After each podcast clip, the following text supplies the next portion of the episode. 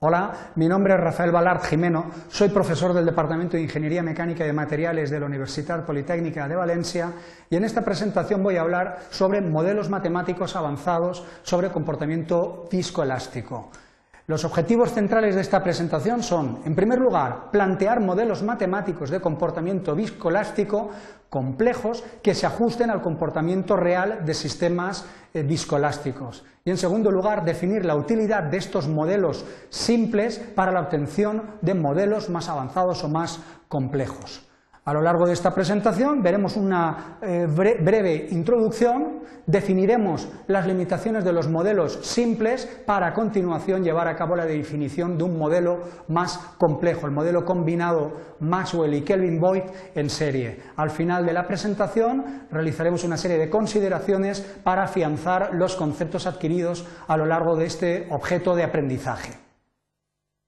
Es muy importante considerar que los materiales poliméricos presentan un comportamiento viscoelástico. El comportamiento viscoelástico viene marcado por, eh, tal como indica eh, su nombre, por una respuesta o una componente de tipo elástico, de sólido elástico, y una respuesta de tipo viscoso, más bien asociada al comportamiento como líquido viscoso. En un material de tipo elástico, el, elemento físico que eh, reproduce un comportamiento puramente elástico es un resorte, un resorte que tiene una constante de muelle y cuando aplicamos una tensión a este muelle, la ley matemática que rige el comportamiento de este muelle es la ley de Hooke, que establece la proporcionalidad entre tensiones y deformaciones a través de la constante elástica, de tal manera que podemos establecer que tensión es igual a constante elástica del muelle por elongación o deformación unitaria. De manera similar, el análisis de sistemas puramente viscosos, fluidos newtonianos, el elemento físico que rige el comportamiento de estos de estos sistemas viene definido a través de un émbolo eh, eh, relleno con un eh, determinado fluido cuya propiedad característica es su viscosidad. En este caso, la ley que rige el comportamiento de estos sistemas es la ley de Newton, que establece la proporcionalidad entre las tensiones aplicadas y la velocidad de deformación, siendo la constante de proporcionalidad precisamente la viscosidad del fluido que tenemos en el émbolo. Estos son sistemas eh, básicos elementales que se sitúan en los extremos del comportamiento puramente elástico o puramente viscoso.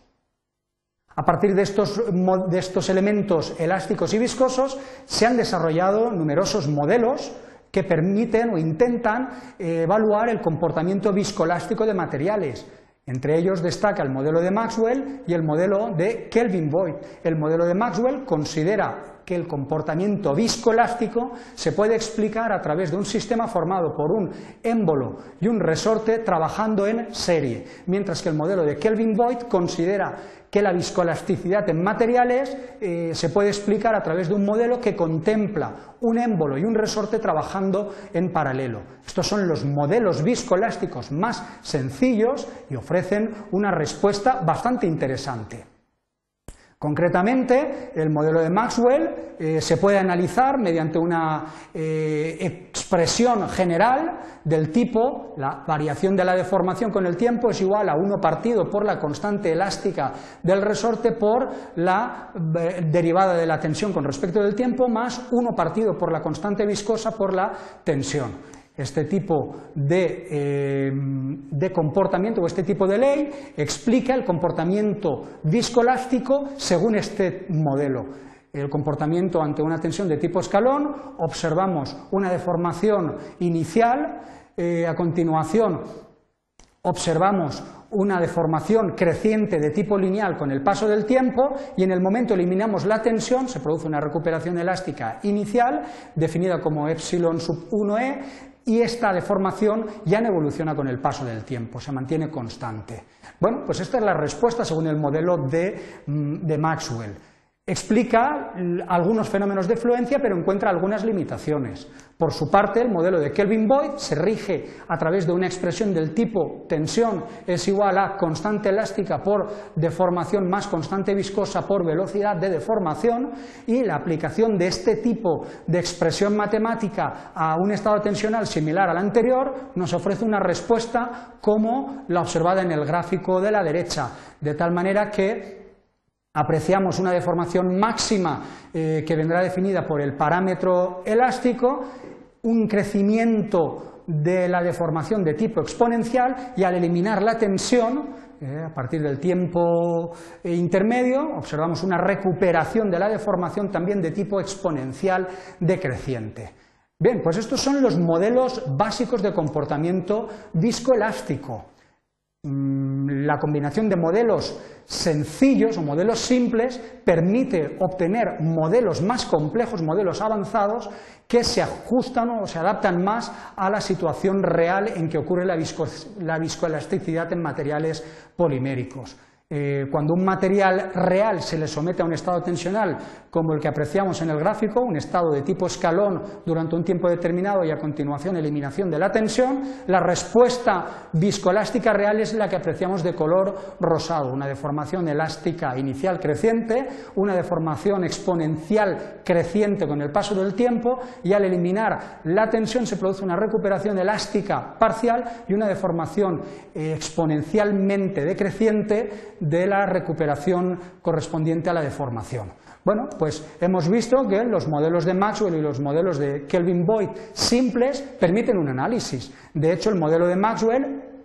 acierta muy bien en explicar la deformación inicial elástica, pero falla en cuanto a la forma en que ocurre la deformación creciente. El modelo de Maxwell explica una deformación eh, creciente con el tiempo de tipo lineal, mientras que la realidad demuestra que es más bien de tipo exponencial. Por otro lado, el modelo de Maxwell considera que al eliminar la tensión se produce una recuperación elástica eh, parcial pero no hay deformación eh, recuperable con el paso del tiempo, no hay recuperación retardada con el tiempo, con lo cual acierta en unos, aspectos y tiene limitaciones en otro. Por su parte, el modelo de eh, Kelvin Boyd le ocurre algo parecido, explica muy bien el crecimiento de tipo exponencial, pero falla a la hora de definir una deformación elástica inicial y de manera similar, explica muy bien la recuperación, eh, la recuperación con el paso del tiempo, pero no contempla la recuperación elástica inicial en el sistema cuando se elimina la tensión. Y ahí es donde surge la posibilidad de combinar modelos simples para obtener modelos algo más complejos. Así, por ejemplo, si combinamos un modelo de Maxwell en serie con un modelo de Kelvin Boyd, obtenemos un modelo más complejo que nos ofrece una respuesta eh, como la que aparece en el gráfico, que efectivamente presenta bastante similitud en cuanto a la deformación instantánea inicial, deformación creciente con el paso del tiempo, recuperación elástica al eliminar la tensión y recuperación viscosa con el paso del tiempo. Este modelo combinado es un modelo avanzado, eh, se ajusta bastante mejor a la realidad y permite analizar sistemas complejos eh, que se adapten mejor a los datos reales.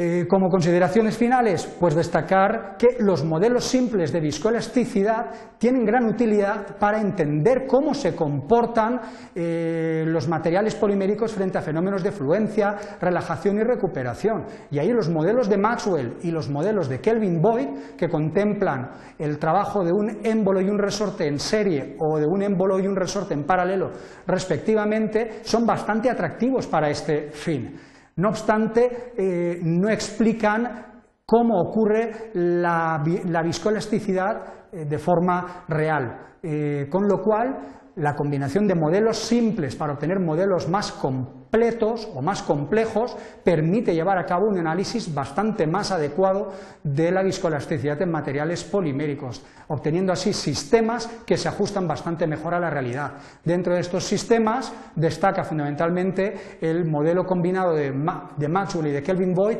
en serie, que permite llevar a cabo un análisis más ajustado a la realidad que los sistemas simples. Eso es todo, muchas gracias por eh, su atención.